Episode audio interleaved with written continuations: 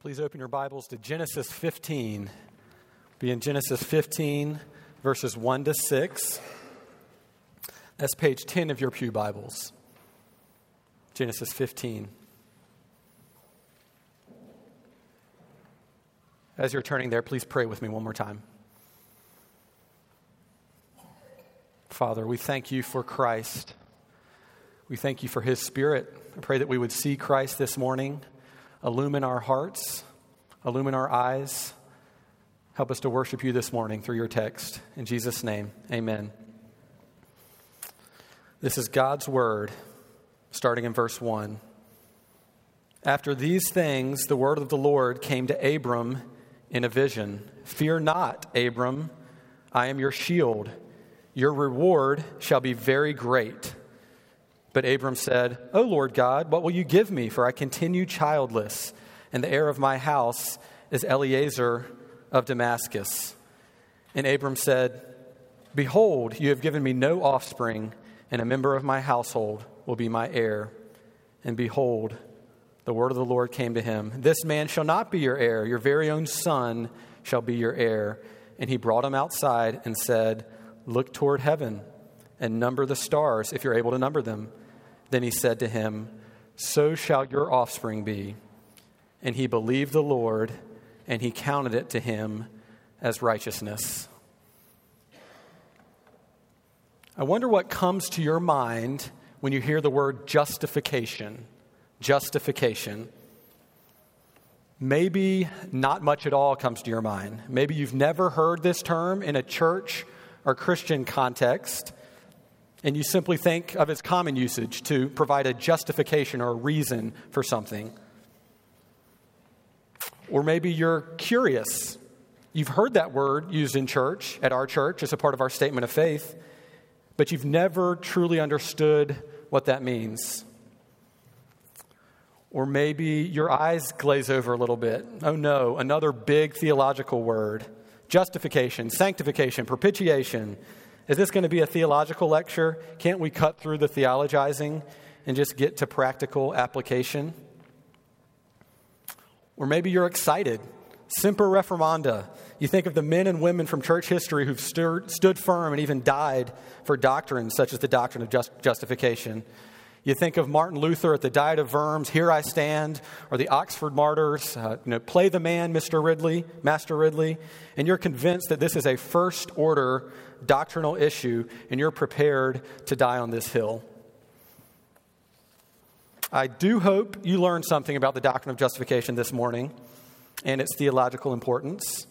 But more than mere knowledge, my prayer this morning is that you will be persuaded from the life of Abraham that a true understanding of the doctrine of justification will bring you joy. That's my goal this morning for all of us, that we will have joy in seeing Abraham justified through his life from Genesis 15. This doctrine, as I alluded to a second ago, the doctrine of justification, is one of the primary issues the Protestant reformers of the 16th century had with the church of their day. Uh, and it eventually ignited what we now call the Protestant Reformation. That was 500 years ago. But lest we think that this was just a scholarly academic conflict, listen to how some of the reformers talked about justification. So, Martin Luther, he felt such liberation and joy at his discovery of justification in Scripture that he wrote, I felt that I was altogether born again and had entered paradise itself through open gates. Or William Tyndale, he found it such merry, glad, and joyful tidings that it made him sing, dance, and leap for joy.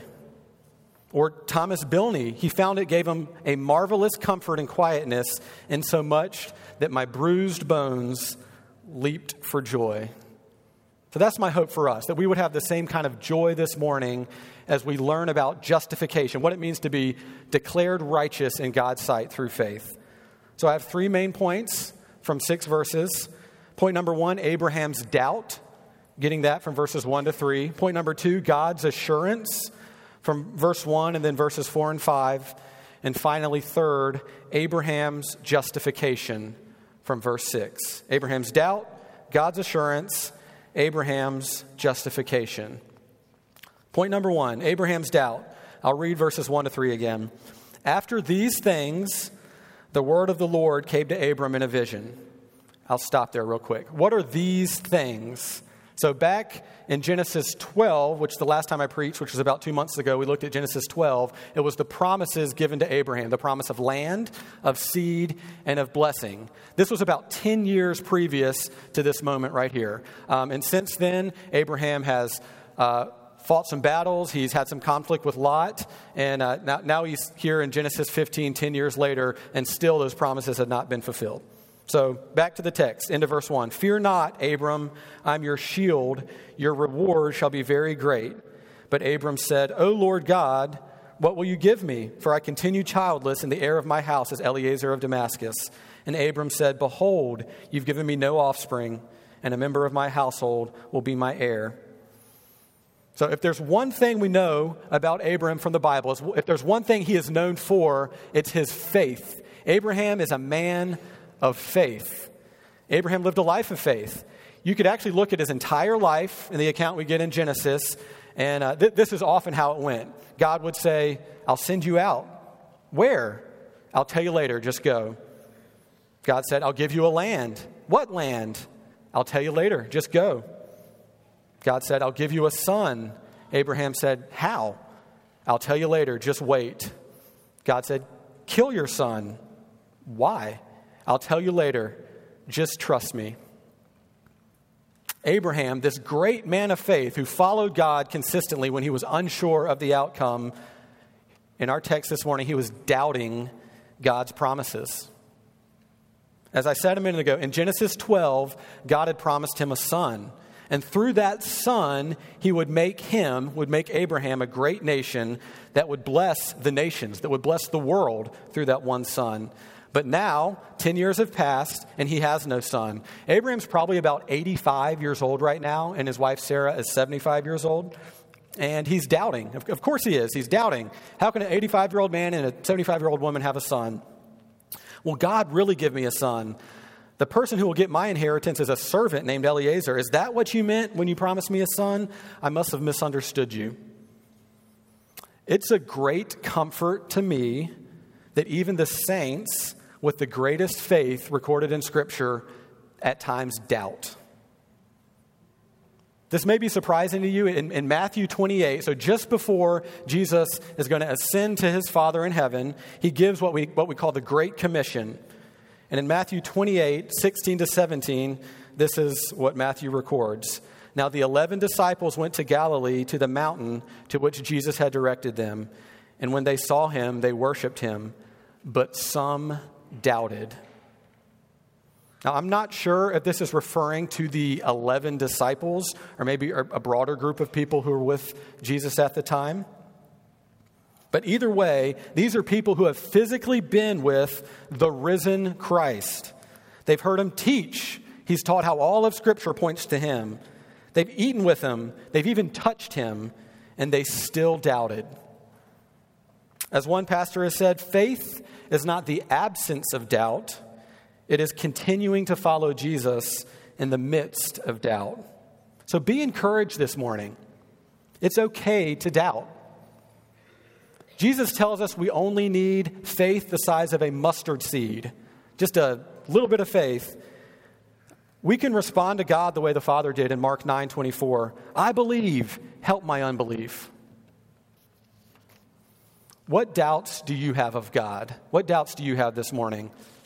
Maybe you keep struggling with the same recurring sins, and maybe you doubt, will God really save someone like me? Am I really even a Christian?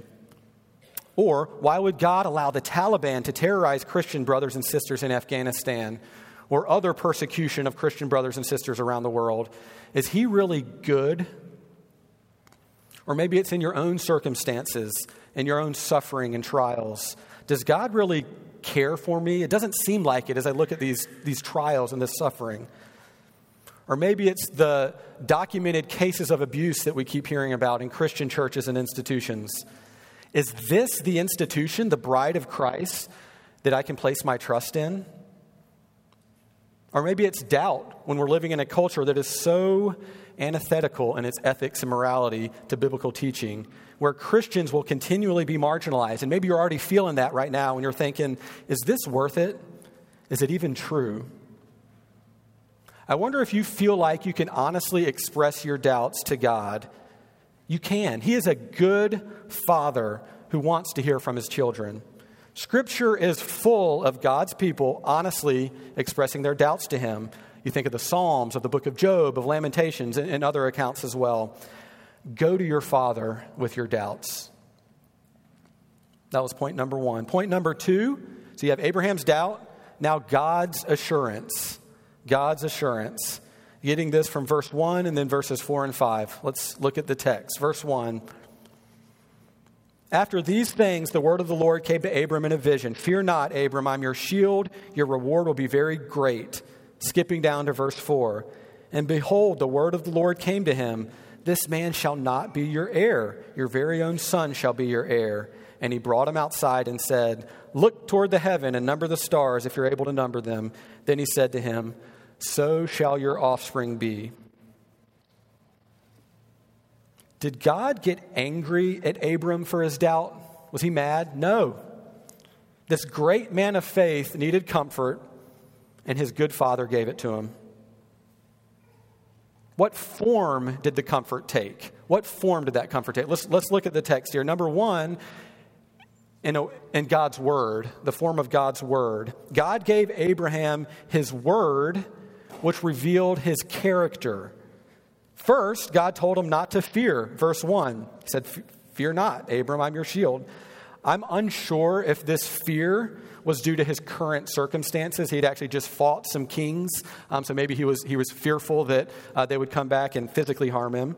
Uh, maybe it was fear that the promises that he was so trusting in have not been fulfilled yet, and he was doubting, like we talked about a second ago. Or maybe this was a, an appropriate godly fear of a sinful human being in the presence of a holy God. Either way, God brought him comfort.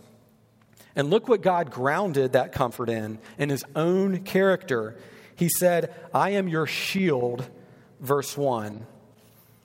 God's primary means of speaking to us now is through the Bible. We don't need visions like Abraham was given because God's word, Scripture, is sufficient for building our faith.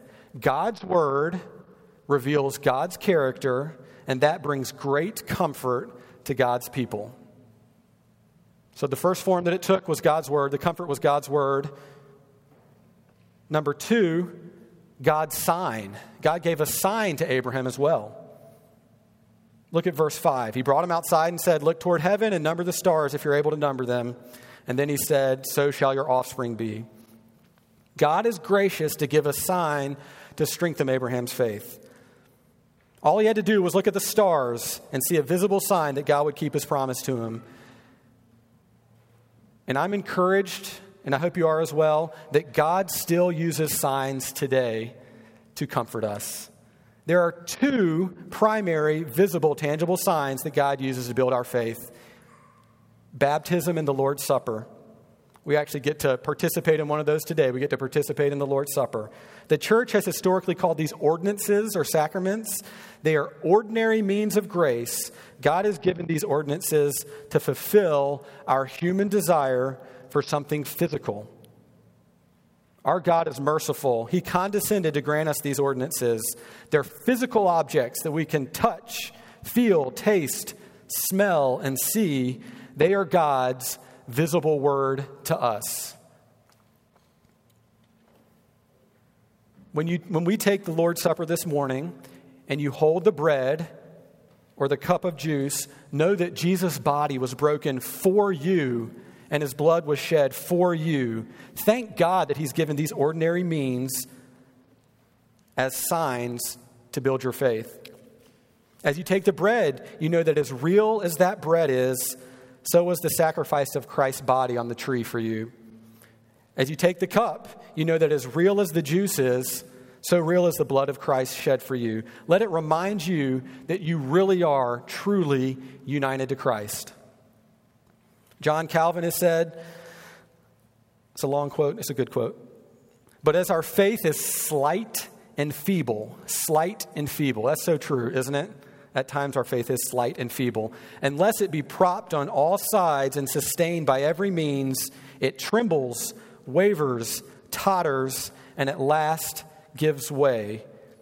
Here, our merciful Lord, according to his infinite kindness, so tempers himself to our capacity that since we are creatures who always creep on the ground, cleave to the flesh, and do not think about or even conceive of anything spiritual, he condescends to lead us to himself, even by these earthly elements, and to set before us in the flesh a mirror of spiritual blessings.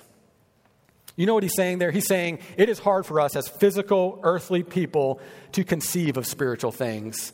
And God knows that. Your good father knows that. So he gives some physical, tangible things. With his word, he gives these physical things so that our faith will be strengthened. Praise God for his signs. Let's take advantage of them. That was point number two. Moving to point number three Abraham's justification. Abraham's justification. Getting this from verse 6. And he believed the Lord, and he counted it to him as righteousness. This verse is one of the most important verses in the entire Bible. It's quoted four times in the New Testament, three times by Paul, once by James. Paul quotes it twice in, in Romans 4 and, uh, and then once in Galatians 3. Paul uses this verse, the Apostle Paul, to develop his doctrine of justification by faith. And it's the doctrine of justification by faith alone that was recovered during the Protestant Reformation 500 years ago, as, as we mentioned earlier. It's what's known as the material cause of the Reformation. Martin Luther called it the article by which the church stands or falls. If we get this doctrine wrong, Wornall Road, we lose the gospel. If we lose the gospel, we lose salvation. A compromise on this doctrine compromises our full dependence on Christ and the gratuity of grace, and the entire Christian life begins to unravel. So, this is really important. Thomas Watson, a Puritan, has said justification is the very hinge and pillar of Christianity. An error about justification is dangerous, like a defect in a foundation. Justification by Christ is a spring of the water of life. To have the poison of corrupt doctrine cast into this spring is damnable. And he means that damnable in the real sense. We are not saved. We are cursed and damned if we get this, this doctrine wrong, if the church gets it wrong. So, we've used this term a lot this morning. What is it? What is justification? This is the simplest way um, I know how to explain it. It's a declaration of God that we are righteous, holy, perfect, as if we obeyed God perfectly, not because we actually are righteous but because of Christ's righteousness that's been given it, given or credited to us by faith. You may have heard the little uh, way to remember justification. To be justified is just if I'd never sinned. Has anybody heard that? Yeah, just if I'd never sinned. Um, that's really only half of the equation. That's good. I think that's a helpful way to think about the essence of justification, but that's only half of it. Um, to be justified is to be given to be forgiven of our sins, yes, but also given the perfect obedience of Jesus through a legal declaration of God. It's not just that our slate is wiped clean, it's actually been wiped clean and then given the perfect merits, the perfect obedience of Christ that he earned on our behalf. Justification is the foundational benefit of our union with Christ. Our, our statement of faith, Wornall Road statement of faith says justification immediately brings us into a state of most blessed peace and favor with God and secures every other blessing we need for time and eternity. It is the foundational benefit we get in salvation.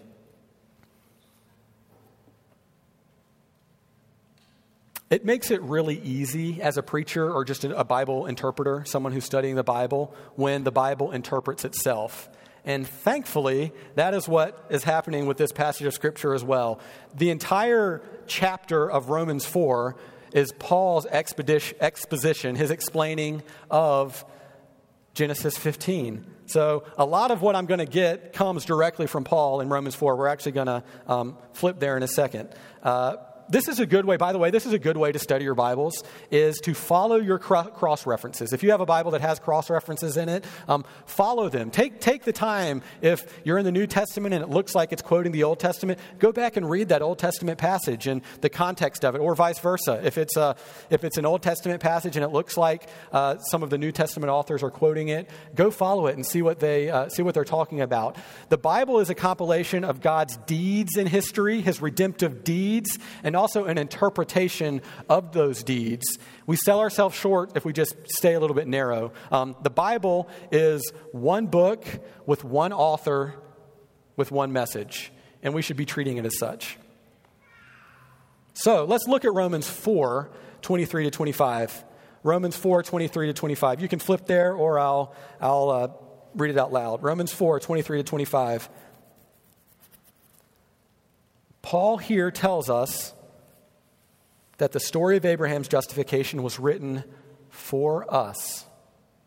So, lest you think that we are inappropriately allegorizing by taking the story of one man being justified in the Old Testament and linking that to our lives now, uh, the Bible itself tells us that that's the way we're supposed to view Abraham. So, verse 23, Romans 4, verse 23. But the words, it was counted to him. So he's, he's quoting part of our verse 6 from Genesis 15. But the words, it was counted to him, were not written for his sake alone, but for ours also. It will be counted to us who believe in him who raised from the dead Jesus our Lord, who was delivered up for our trespasses and raised for our justification.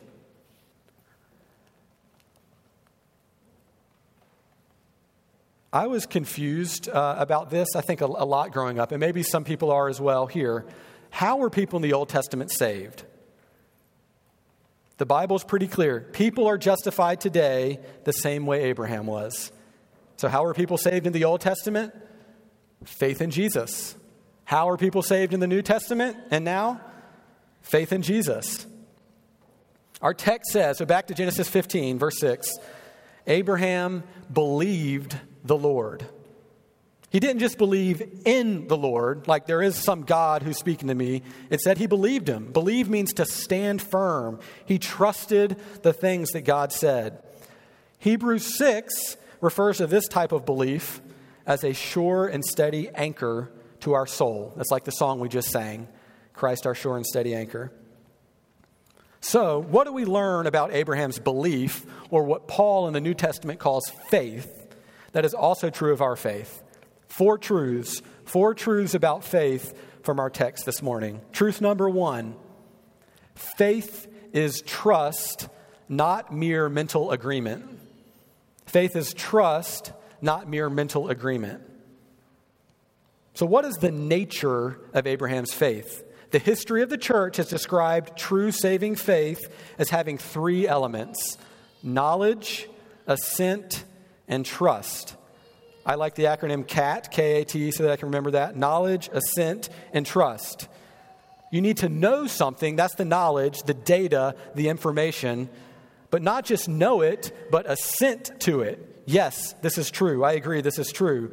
But that's not enough. I think some people stop there and think that that's faith. Just being persuaded intellectually, that's faith. Even the demons possess this kind of faith knowledge about Jesus and assent that it's true. The third key element is trust to receive and rest on the truth that you've assented to. As an analogy, consider the pew that you're sitting in. You can have knowledge that the pew will hold you. Yeah, it looks like it's a it's sturdy and it'll hold me up. And you can even assent theoretically that it will.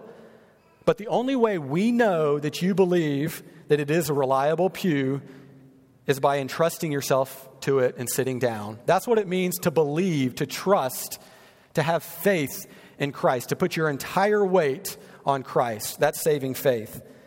Faith is trust in God and His promises despite our circumstances and evidence to the contrary. It's not blind faith, but it is trust despite evidence to the contrary. Look at Abraham.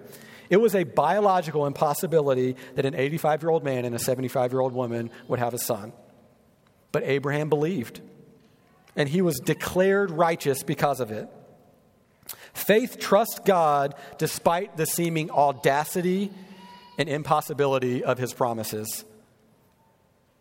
And if you think about it, the sinner is in the exact same position, dead in sin.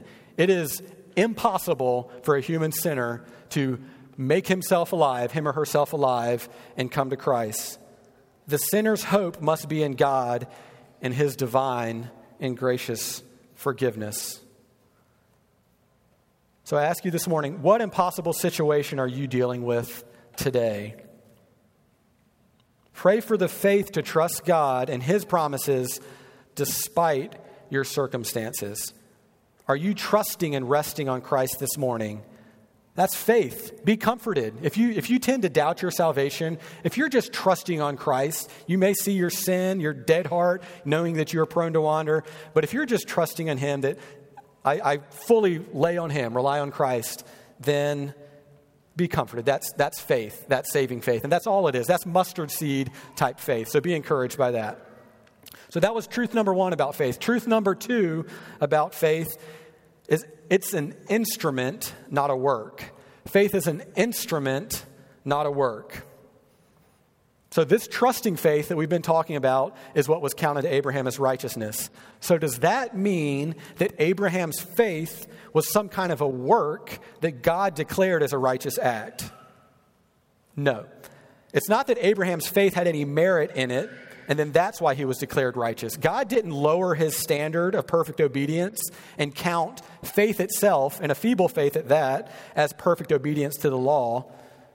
I mean, how could we do anything to earn Christ's death? No, faith is what's known as the instrumental cause of our justification. It's the instrument. So, as an illustration, faith is not the drink, it's the straw one way to think about it is it's a conduit. Faith connects us to the source of our righteousness.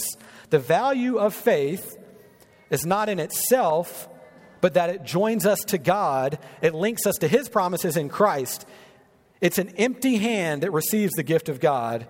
Faith may be our act. We are acting in faith, we're the ones doing it, but it's not our work.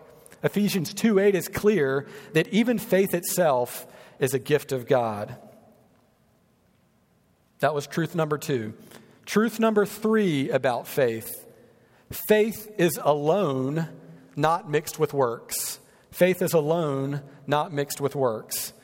Paul is crystal clear on this in Romans 4 3, Galatians 3 6, that Abraham was declared righteous by faith alone, not by works. And that's one of the solas of the Reformation, the solas alone of the Reformation.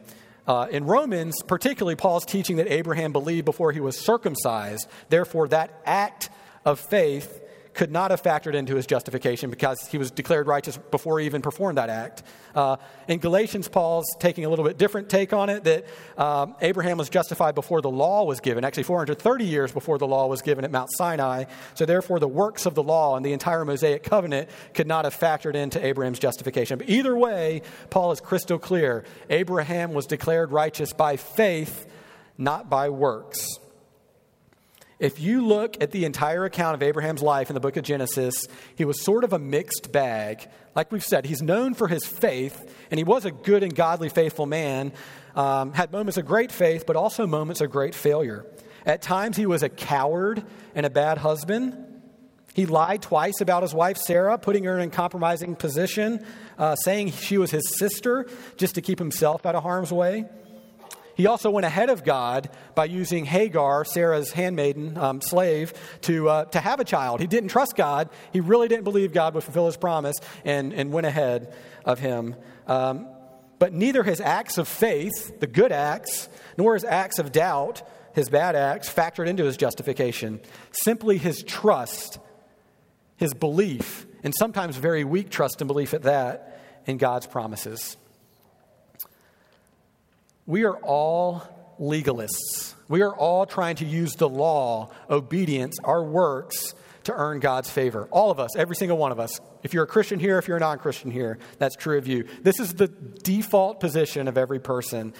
This is also what makes Christianity unique compared to all other religions. So, Christianity is an announcement of good news, God's promise that must be received and believed. All other religions are about performing or acting in order to earn God's favor, which is why sometimes it's the Christian, so, sometimes non believers look more righteous and maybe even are, on an earthly standpoint, better people than non Christians. That's what we call common grace. The reason for that is it's actually only the Christian who realizes I am so sinful that Christ had to die for me.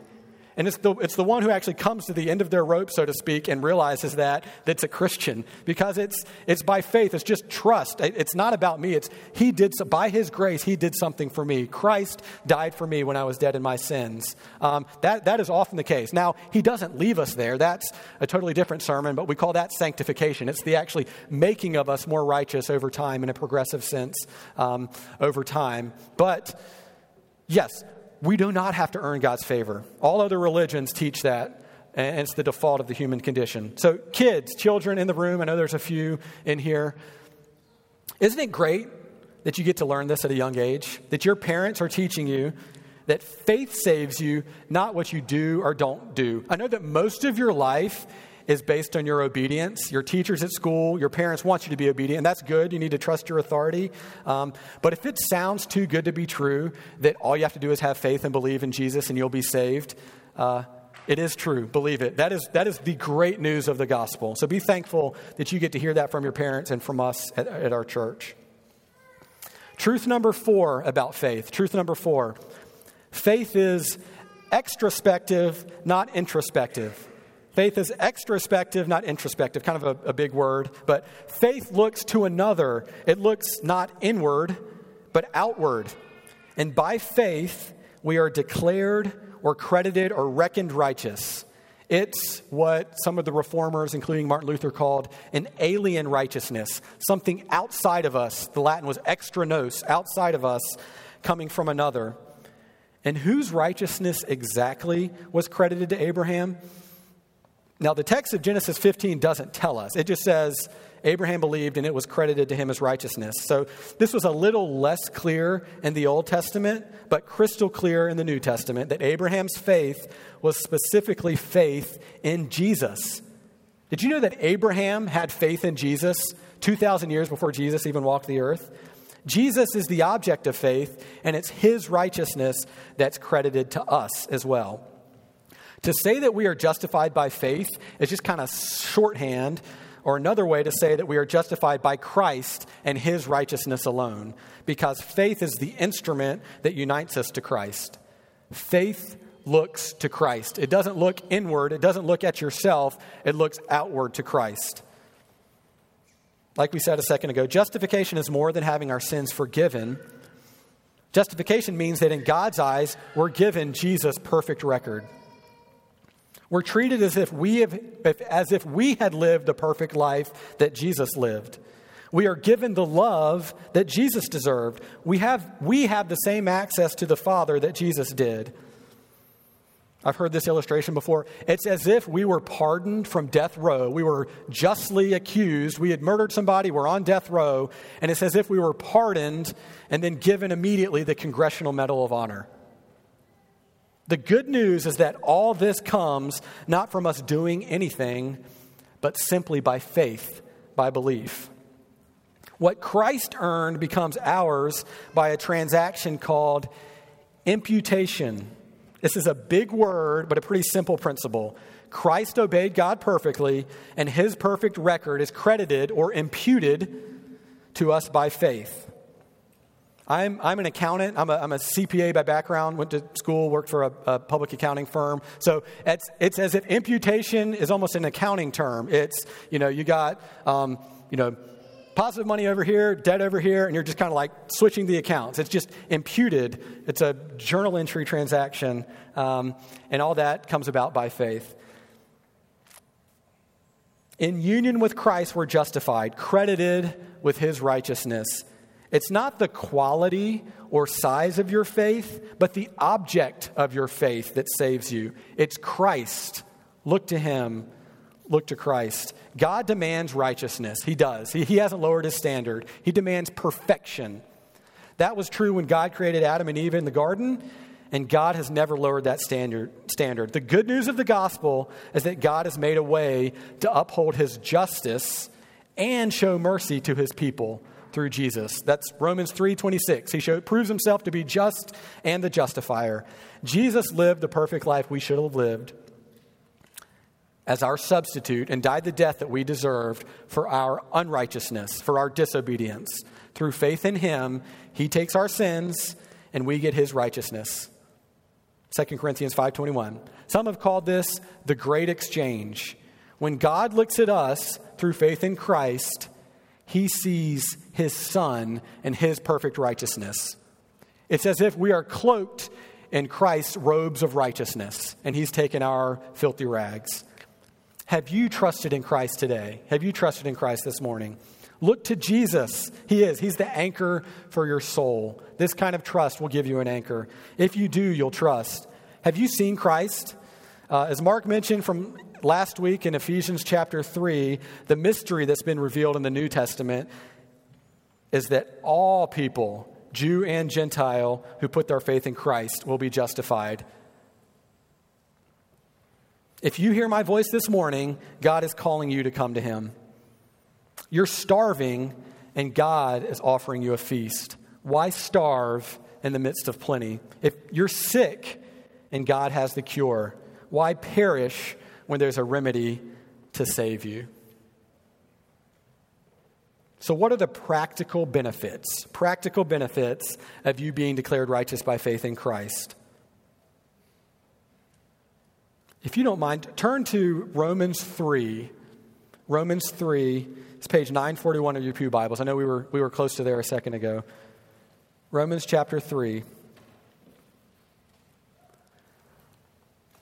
So, like I said earlier, it, it, makes a preacher's job easier when a New Testament author or the Bible itself interprets itself. But Paul not only interprets this, this text of Scripture that we're looking at, but also gives his own practical application for us. So, I'm just going to take those directly from Paul. Um, so, I'm going to have uh, one application from Romans 3, and then three applications from Romans 4. So, first, Romans 3 27 and 28. Romans 3 27 to 28. Again, in, in Romans 3 4 and 5, Paul is just expositing his doctrine of justification by faith. We're declared righteous um, in God's sight apart from works, and he's using Abraham as his chief example. And then in, in verse 27 of Romans 3, then what becomes of our boasting? It's excluded. By what kind of law? By a law of works? No, by the law of faith. For we hold that one is justified by faith apart from works of the law. So, benefit number one to being justified by faith is humility. Humility. When you grasp what God has done for you in Christ, you cannot be prideful. You contributed nothing to your justification other than the sin that made it necessary. A prideful Christian is a contradiction in terms. Justification is all of grace, all of God. Any boasting, any praise, all glory must go to Him alone. So, benefit number one is humility. Benefit number two, peace with God. Flip over a page or two in your Bible to Romans 5, verse 1. Romans 5, verse 1. You see at the start of verse 1, it says, therefore. So, Paul, again, he has been expounding the doctrine of justification, justification by faith. And then he says, therefore. So, this is Paul's application. Therefore, and I'll read verse 1 Since we have been justified by faith, we have peace with God through our Lord Jesus Christ. I'll stop there. This was actually our assurance of pardon after our prayer of confession this morning. So, benefit number two peace with God. Peace with God. All human beings are rebels against their Creator. God is holy, we are not, and a holy God cannot dwell with an unholy, sinful people. That is the big problem that the Bible is trying to solve. But the good news is that God gave Himself to save us from Himself in Christ. Have you ever doubted your salvation? Do you ever have days where you say, Am I even a Christian? Many of us, many Christians have days where we don't feel justified. The good news is it's not about feeling justified, it's about looking to Christ and trusting Him. Justification assures you that Christ has completed His redemptive work, satisfied the justice of God the Father, and sealed you with His Holy Spirit. You were brought in by faith in Christ, and you stay in by faith in Christ. You don't have to work for your continued salvation, He will hold you fast when we sin, when I sin, I often feel like I need to distance myself from God to clean myself up. I don't know if you guys have felt that way. I remember doing that a lot in college. Um, I was playing a college sport, and so I would feel like if I like sinned during the week, but I wanted to play really well in a game, it's like, oh shoot, I'm, i I messed up, and then I was almost performing acts of absolution or something, you know. So I'm gonna I'm gonna be extra extra good and read my Bible more, um, so that I can kind of earn God's favor. And I mean, I was a Christian at the time, but um, so that He could He could bless me. Um, like I said, we're default legalists. But even as a Christian, we can rely on a works mentality to keep our favor with God. That was, that was wrong. That was me defaulting to my old man kind of legal uh, bent that we all have. But be thankful. The peace that Jesus earned for you can never be lost. Sinclair Ferguson has said, By faith in him, we are as righteous before the throne of God as he is righteous, meaning Jesus. For we are justified in his righteousness, his justification alone is ours. And here's a really good line We can no more lose this justification than he can fall from heaven. We can no more lose this justification than he can fall from heaven. Our justification is as sure as Christ is seated at the right hand of God right now. And that's good news for us as Christians. There's nothing we can do to lose that. Benefit number three Benefit number three access to God. Verse 2. Look at verse 2 in Romans 5. Romans 5, verse 2. I'll read the first part of the verse. Through him we have also obtained access by faith into this grace in which we stand. Hebrews 4:16 says something similar. Let us with confidence draw near to the throne of grace that we may receive mercy and find grace to help in time of need. Access to God, fellowship with God, communion with God was what was lost in the Garden of Eden. You could summarize, I said this a second ago, you could summarize the entire message of the Bible as what a holy God has done to be able to dwell with an unholy people again. You were made for God. Every single one of us, we were made in His image and made for fellowship with Him. And our hearts are restless until we find our rest in Him. That's St. Augustine. Because of Christ our mediator, we have access to God again. That's good news. We don't have to hide from God and cover ourselves with fig leaves. We can have access to God again. We can address him as Father. That is the unique thing about the New Testament. It's, it's shocking if you read your whole Bible that the only people who returned, uh, no individual ever prayed to God as Father in the Old Testament. And then Jesus shows up on the, on the scene. His disciples ask him, Teach us how to pray, Lord. And he says, Our Father who art in heaven. There is an intimate personal relationship that the Christian has with God the Father, and that is through Christ, the true obedient Son. This is remarkable. As one pastor has said, the only person who dares wake up a king at 3 a.m. for a glass of water is a child. We have that kind of access to our Heavenly Father. And finally, benefit number four. Benefit number four is joy. Look at the end of Romans 5 2, the end of verse 2 in Romans 5. Through him, we have also obtained access by faith into this grace in which we stand, and we rejoice in hope of the glory of God. We rejoice. Did Abraham rejoice? Did he have joy? We're not really sure. We don't get a lot of his kind of internal thoughts uh, other than what we read this morning. He, he was doubting. Um, but Jesus seemed to think that Abraham had joy in his life because of his faith. In John 8:56. so we're in the New Testament, 2,000 years after Abraham, Jesus in John 8:56 is talking to the Jewish people of his day about Abraham. And this is what Jesus says Your father Abraham rejoiced that he would see my day. He saw it and was glad. That kind of blows my mind, to be honest with you. When you read the account in Genesis of Abraham's life and you think, he actually saw Jesus and rejoiced that he saw Jesus, but that's what faith does. It was probably a cloudy, a cloudy picture of Jesus. We have a much clearer, as if we're looking through a glass clearly. Um, but Jesus is saying that through God's promises to Abraham, Abraham saw him and put his faith in Jesus.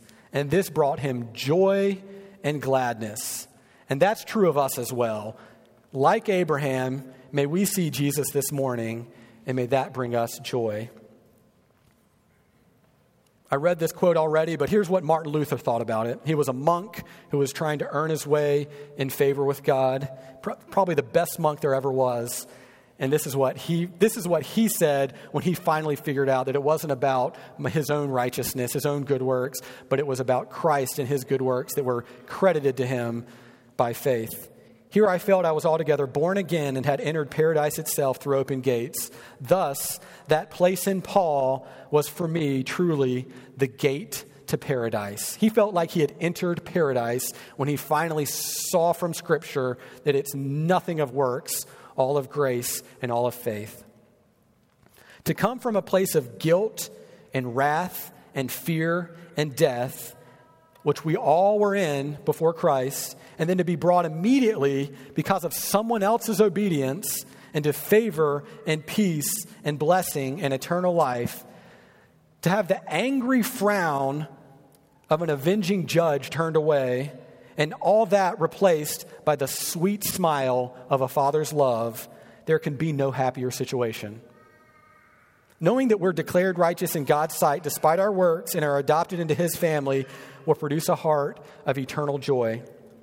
Christian, your chains are gone. You've been set free. If you, like Abraham, believe the promises of God, believe he sent his son to die for you as your substitute, you cannot help but be joyful and worship him as we just sang, what a fellowship, what a joy divine, leaning on the everlasting arms.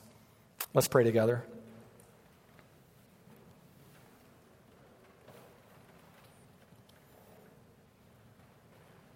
Father, we thank you for Christ. We thank you for his work on our behalf. Give us the faith to believe in him. Give us the faith to trust in him to believe you and your promises.